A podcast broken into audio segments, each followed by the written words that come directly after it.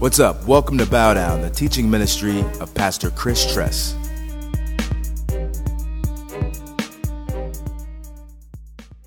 So, we're going to be in Luke chapter 2, Luke chapter 2. And uh, this is a story that many of you heard before.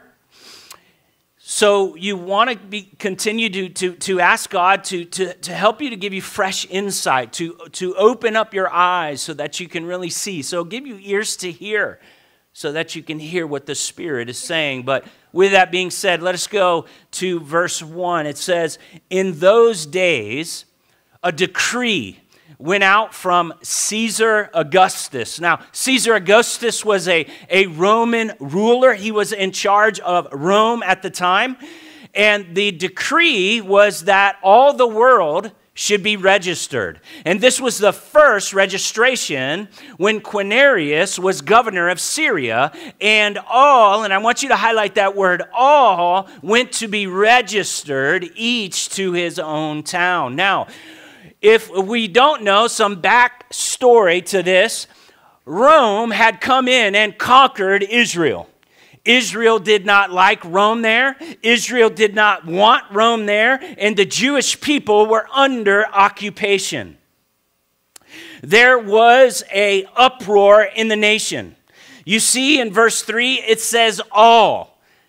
That means that every Israelite had to leave their home and go to where their family was from. Do you think that that made them happy? No.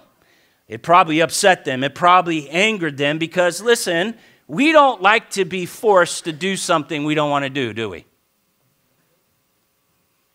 At least I know I don't. Now, imagine even worse being forced by your enemies. Being forced by your enemies.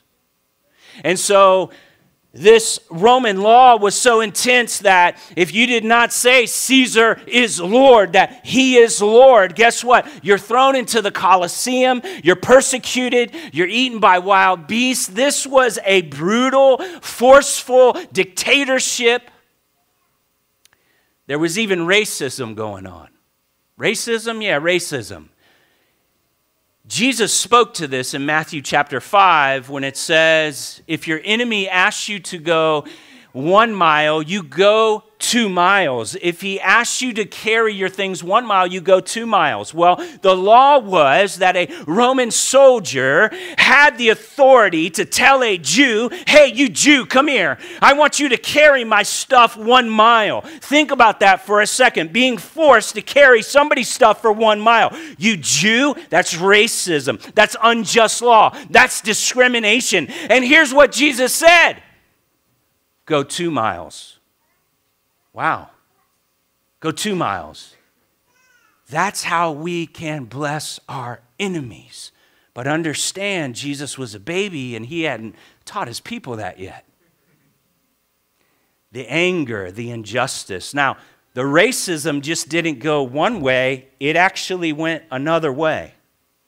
The other way? Yeah. If you read Acts chapter 10, Peter, he says this when he goes into a Roman's house. This is what he says. Verse 28 You yourselves know how unlawful it is for a Jew to associate with or visit one, anyone under another nation. And so, how the Jewish felt about the Romans man, these people eat pork, they're nasty they're occupying us. Uh, they are sinful. They are wicked. They are pagan. And so the racism just didn't go one way, it went both ways. That's what was going on when Jesus was born. In fact, if you like the movie Home Alone, one of the scenes where he's in the hotel and there's a show on and he keeps playing it. You filthy animal. Say that. You filthy animal. Yeah, that's how the Jews felt about the Romans. You filthy animal. That was a stretch, Mark uh, Caldwell, to tie that in to the text in my exegesis. Imagine the occupation, the racism, and not only that, but you're being forced to register your pregnant wife. Verse 4 of Luke chapter 2 And Joseph also went up from Galilee, from the town of Nazareth to Judea, to the city of David, which is called Bethlehem because he was of the house and the lineage of David, to be registered with Mary, his betrothed, who was with child. Now, ladies, especially ladies that have popped out a couple babies from the oven, imagine this. Imagine what this was like. The journey from Nazareth to Bethlehem was about 90 miles. Uh, no car rugged terrain, hills, not Florida. And scholars believe it took about eight hours a day of walking, so it would have taken them four days. Now, if she was pregnant, it probably took a little bit longer. So imagine the oppressive, racist ruler forcing my pregnant wife to do this at this time. This week, there's a song, it's the most wonderful time of the year. For some of us, it's not. Because for some of us, our families have been shattered. There's tension, there's unforgiveness, bitterness, resentment. And we're forced to be with people. You can pick your nose, you can't pick your family. There's kids in here, guys. I'm trying to. Don't pick your nose, kids.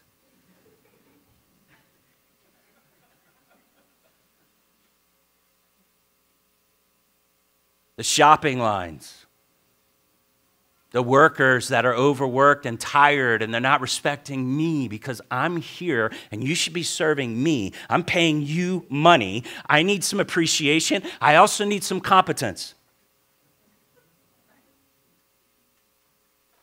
the pressure to cook, the pressure for presents, the pressure to get the little card out that I forget about every year. Hey, right, right now, just go on your calendar and put November 30, send the Christmas card out. Just do it in advance. You're welcome. Merry Christmas. Those people irritate you. Their, their card comes before Thanksgiving.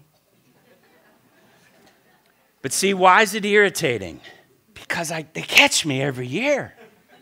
They catch me every year. They're on their game. They have everything in order. So, for some of us that are planners, hey, it is the most wonderful time of the year. But a lot of us that are slackers like me, it's not the most wonderful because of the pressure and the parties and everything that's happening. There's this rush. Imagine, though, imagine being pregnant with a baby and having to travel 90 miles without a car.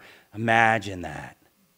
So, right now, listen, those of you who've been complaining about the most wonderful time of the year, just simply say, Jesus, I'm sorry. I'm not in Mary's situation. And he's a God that forgives. Luke 2 6. And while they were there, the time came for her to give birth, and she gave birth to her firstborn son and wrapped him in swaddling clothes and laid him in a manger because there was no place for him in the inn. So, again, if we go back and we think about this, can you imagine what that was like for Mary?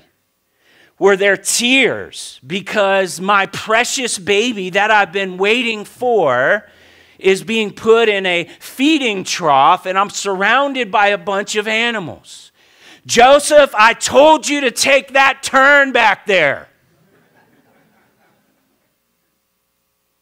Joseph, I told you to make reservations.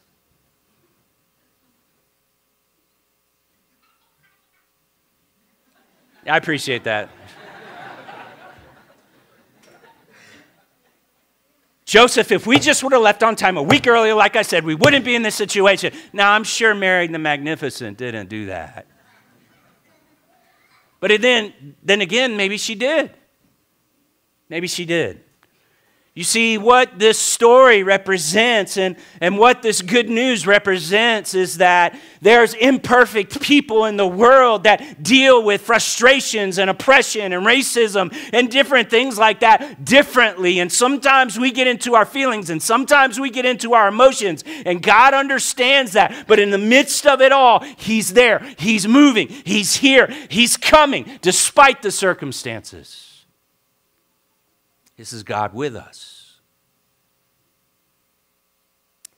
We come together at Christmas time and we sing the song, Silent Night, Holy Night. All is calm, all is bright. Round yon virgin, whatever round yon means, mother and child, holy infant, so tender and mild, sleep in heavenly peace sleep in heaven. Oh, it's just so beautiful. Unfortunately, not biblical. From the standpoint, it wasn't silent. It wasn't silent. It wasn't peaceful. The taverns were full of people being forced by their oppressors to do something that they didn't want to do. They were posted up at the bar with red hats that said, Make Israel great again. And they're plotting and planning over a couple beverages, saying, Hey, let's plan this thing on January 6th. We'll call it the insurrection. Did he go there? Yeah, I did. Merry Christmas.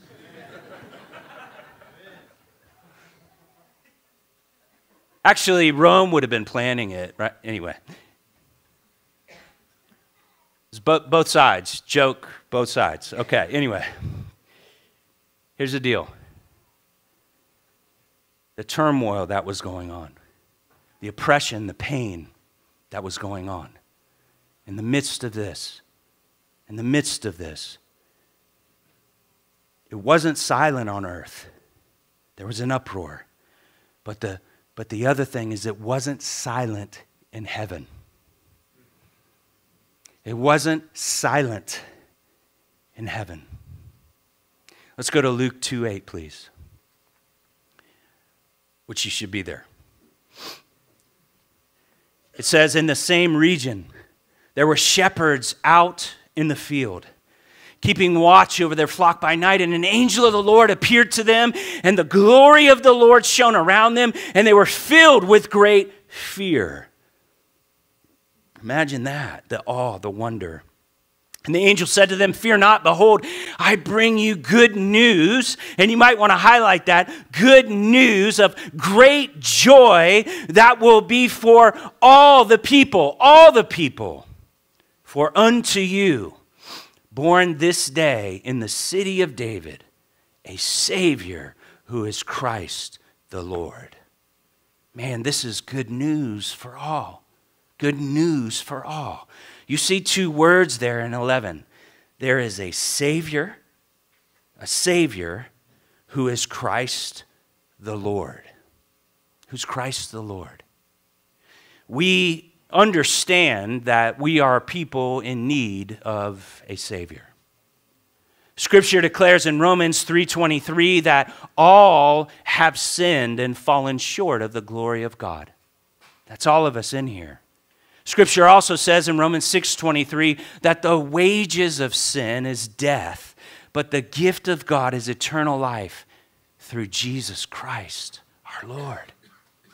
And so we understand that we make mistakes. We understand in life that we've messed up. So, this need for a Savior, this Savior is here. This is really good news for the one that's convinced they need a Savior.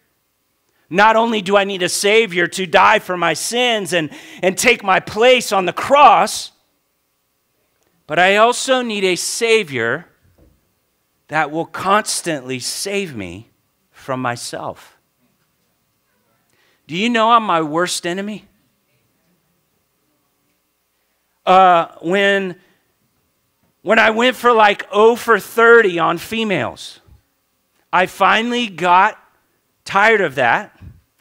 And I said, okay, Lord, you pick them out because I can't pick them. I need a Savior. When I got tired of trying to build my own life and, and fulfill the goals and the plans and the dreams that I came up with.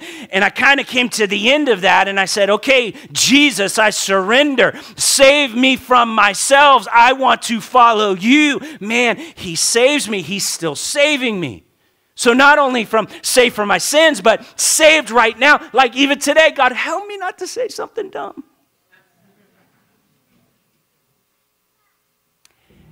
Help me not to glory in my flesh because you said, no flesh glory in my, in my presence. And oh God, we don't want to grieve your presence, so we don't want to do anything in our flesh. And so in verse 11, you see a Savior. We need a Savior, but also there's that word, Lord. There's that word Lord. And many of us, and this is, this is where the rubber meets the road, most of church folk, we're good with the Savior. We're good for Jesus died for my sins, and if I put my faith in Him and what He did on the cross, He'll forgive my sins, He'll cleanse me of all unrighteousness, and He will save me. But what we're not, if we're being honest, is lordship. Lordship. Why? That's a long answer. There's multiple things that it could be. It could be that I don't trust him, that if I really allowed him to be Lord, I don't trust that he is good in his heart. Some of us don't like to wait. Wait on the Lord. Wait? No, I don't want to wait. I got to do what I got to do. And so, lordship is really hard for those who want what they want when they want it. Some of us, we've been wounded by authority. The church, parents, school, teacher, whatever. So we have a hard time when somebody starts messing with my authority of my life that I'm willing to surrender that up. So, whatever it is, I can tell you this as I stand in Christ. I've never, ever regretted surrendering to Jesus as Lord of any area of my life. We are concerned with what it's going to cost me. What am I going to have to give up? And I can tell you, I've never, ever met anybody who truly surrendered it all and regretted that decision. Why?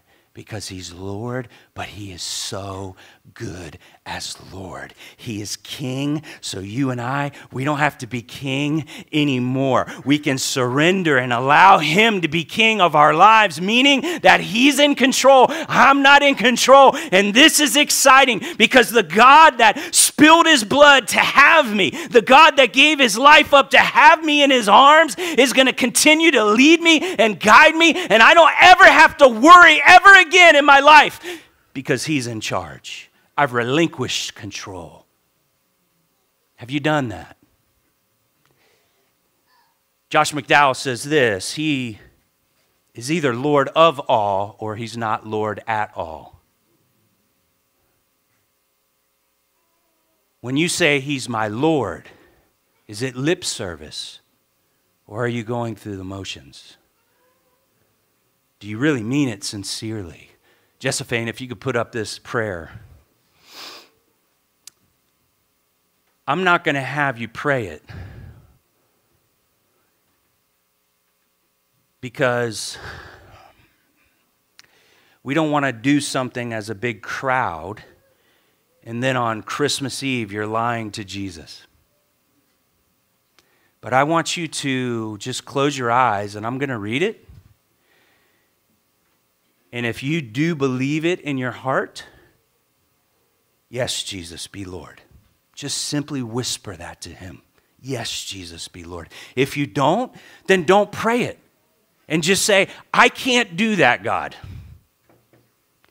and understand He is a good God that comes into that and He'll begin to unpeel the onions of your life and expose why you can't relinquish control in that area. This is the thing. He wants Lord of every area, but some of us will give this, this, and this, but not this. And, and some of us have strongholds in our lives or lies in our lives. And so let's go ahead and bow our, our, our head bow our heads and close our eyes.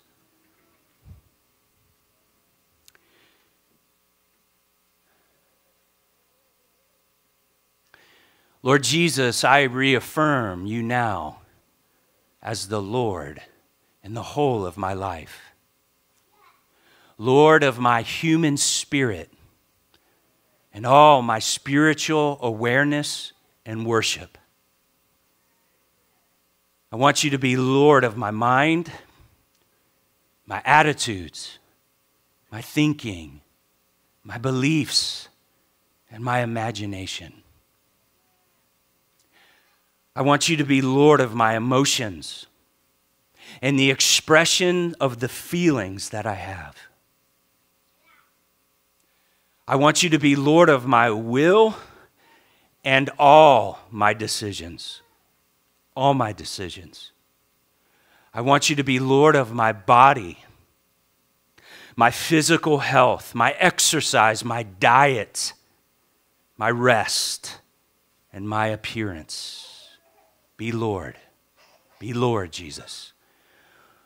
Lord of my sexuality and its expression.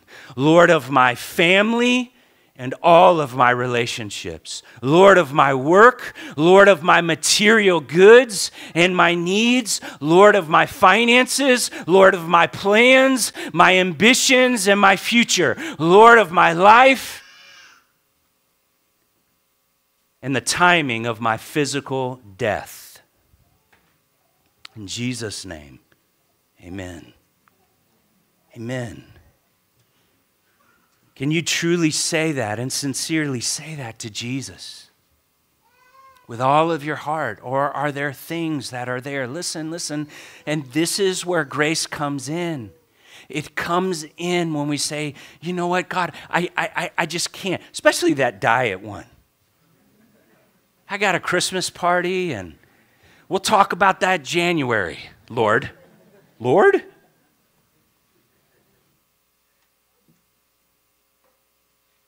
The good news for all is that He's Savior and He's Lord. He's Lord.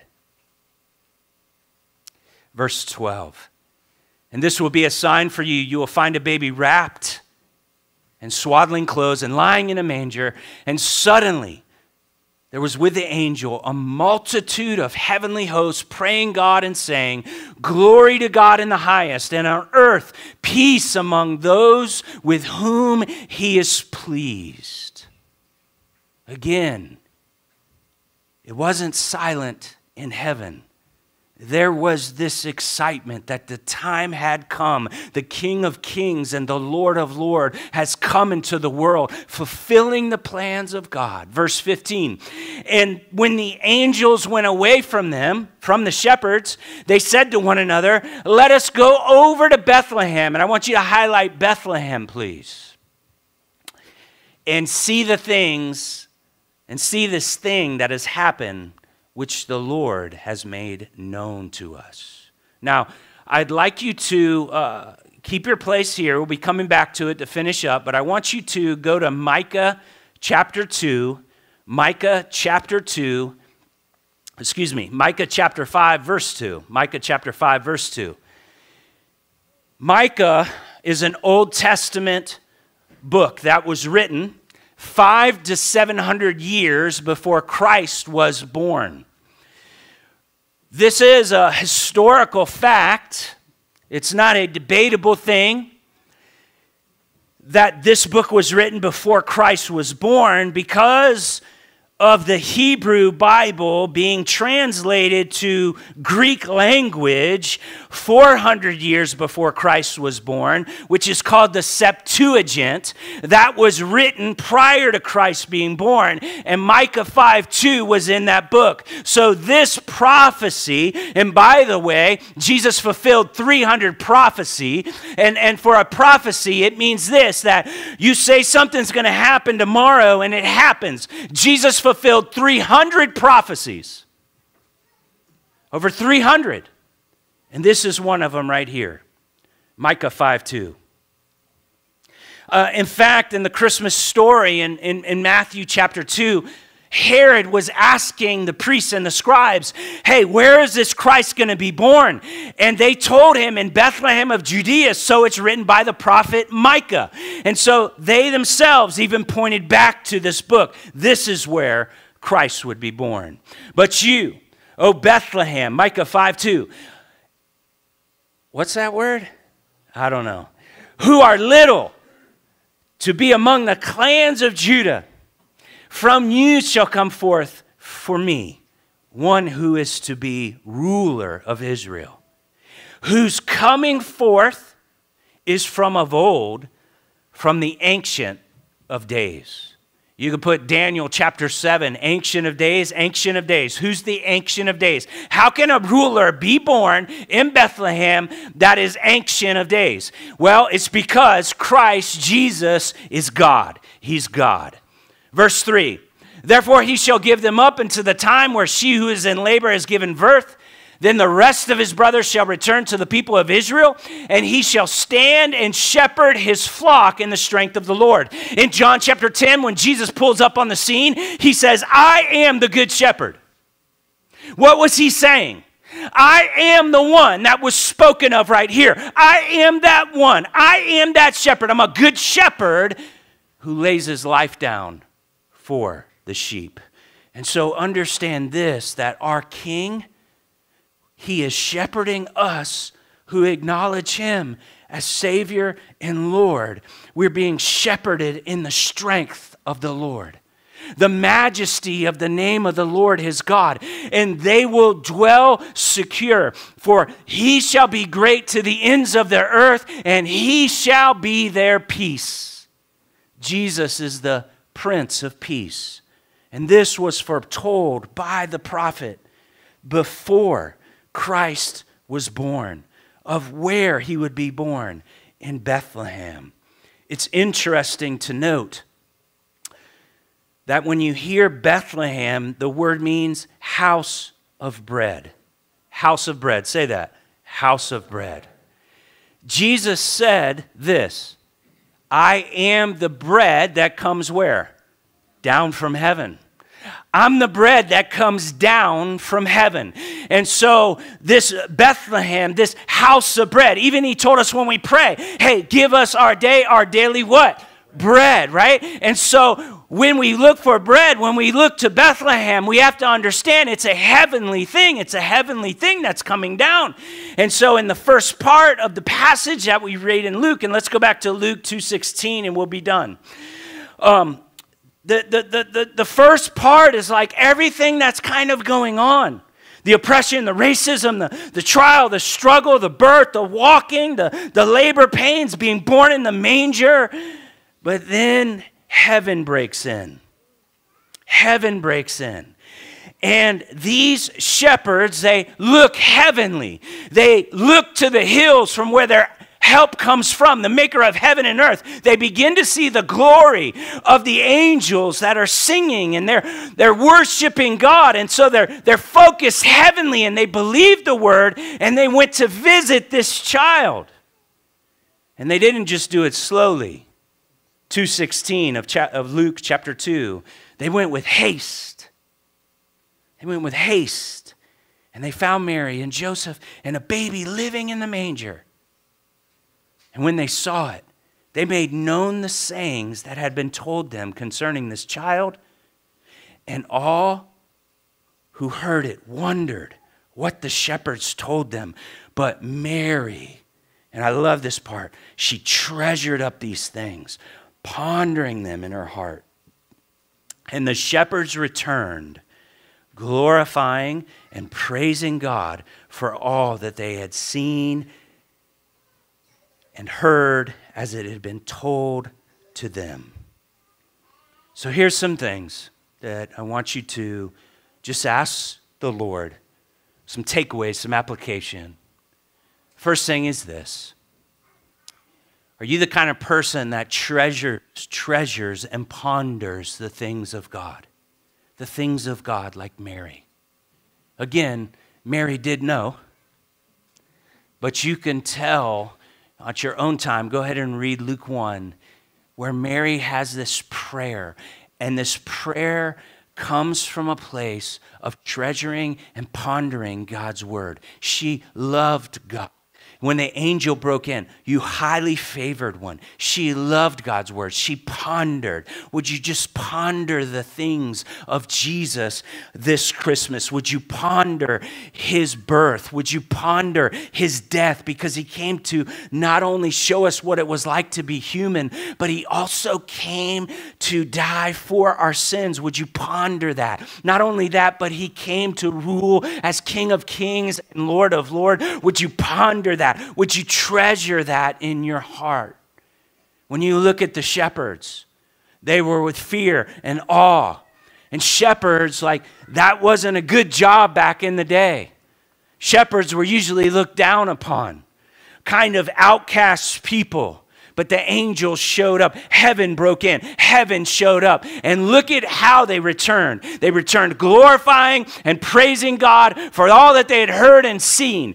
They were focused on what was going on from heaven. They were focused on the, prov- the promises of God. They weren't focused on Rome, the occupation, the racism, the injustice. They were focused on heaven. And as they were leaving, there was pep in their step. Why? Because they were fixed heavenly.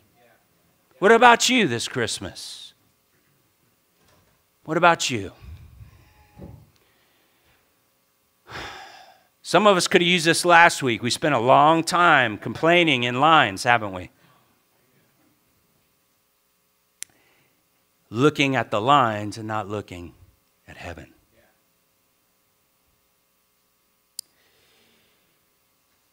The amazing thing about Micah 5 2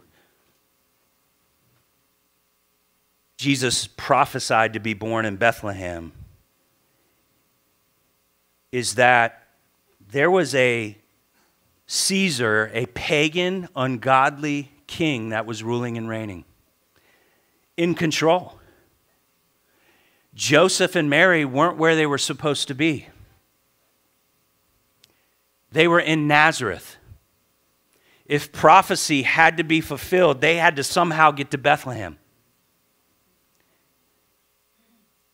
Again. I, can, I can't wait to get to heaven. I got so many questions. How about you? Joseph, were you mad? Were you upset? Were you complaining? Were you just irritated? Mary, were you telling Joseph you don't know how to drive a donkey? What, what was going Like, I can't wait. But in all of that mess, God comes and he says, Hey, I need to move you from here to here because my word is true. I will accomplish my word. That's why Isaiah 55 11 says this So the word goes forth out of my mouth, it will not return void. Heaven and earth will pass away, but my words will not pass away. That's what Jesus said. And so God had to fulfill his word, and he moved through a wicked Caesar to make a decree that nobody liked to get Jesus where he needed to be because the Bible had to be fulfilled. So, I don't care where you are in your situation. I don't care if you got the worst boss of all time. Some of you hopefully are not thinking about me right now. Pray for your enemy. Pray for your enemy. Your situation, your circumstance, racism, discrimination, oppression. Listen, get off of the natural. Get into a heavenly mindset where you're fixed upon God coming. He gave Christ the child to be born as King of kings and Lord of lords. And guess what? Guys, He's here with us now, ruling and reigning. So, whatever's going on in the natural, Listen, we are supernatural people walking with and in the King of Kings and Lord of Lords, which means if He is for me, who or what can be against me? Greater is He that is in me than He that is in the world. And this is the good news of Christmas that the God of all creation, He broke in and He broke through and He did what He was going to do despite anyone. And He can't be stopped. This is the King we serve. This is the God who loves you, who gave his one and only Son because he loves you. He loves you. So I pray this text would come alive for you, would come alive for us. If you are here today and you're a person that has never repented of your sins, and said, God, I, have sinned against you, a holy God. I acknowledge I've sinned. Please forgive me. I want to begin to follow you, Jesus, as my, my, I need you to save me. Jesus wants to do that.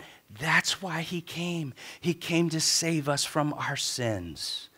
And some of you are here today and you've been coming to church for years and you're good with the Savior stuff. You got the fire insurance. Whew! Whew! No. Listen. Lord. Lord. Jessica, put that, that, that prayer back up, please. Lord. Are there things you don't want to let go of? Look, this is why we have prayer partners because we don't want an emotional altar call. We want you to sit and sit before the Lord and say, Oh God, search my heart, know me. If there is anything, anything not right in me, lead me. And see, when He convicts and there's that thing there, all of a sudden you come in and you confess to a prayer partner because here's the thing confess your sins one to another that you may be healed. That's just not physical sickness, guys. That's a sickness of the heart where I love myself more than I love God. I love this more than I love you. And when you begin to be honest with God about that, He comes in he comes in and he begins to transform you because he is Lord.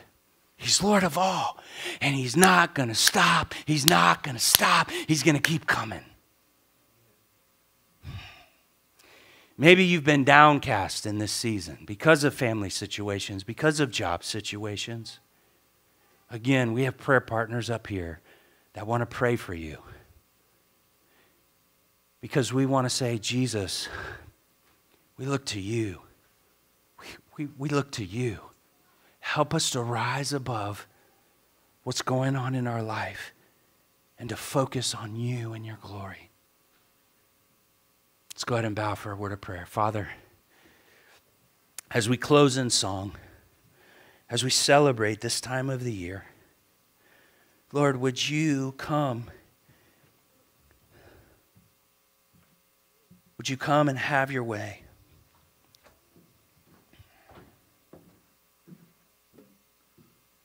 We just welcome you, God. We welcome you to do what, what you want to do right now as you are Lord in this place. And I pray, God, that the good news of the gospel, the good news of your love, your love demonstrated that while we were sinners, Christ died for us. Your love demonstrated by giving your one and only Son, Jesus, to be born. We celebrate the greatest gift, Jesus, Jesus, Jesus. I just pray, God, that you would help everyone here. Just be drawn to you, Jesus.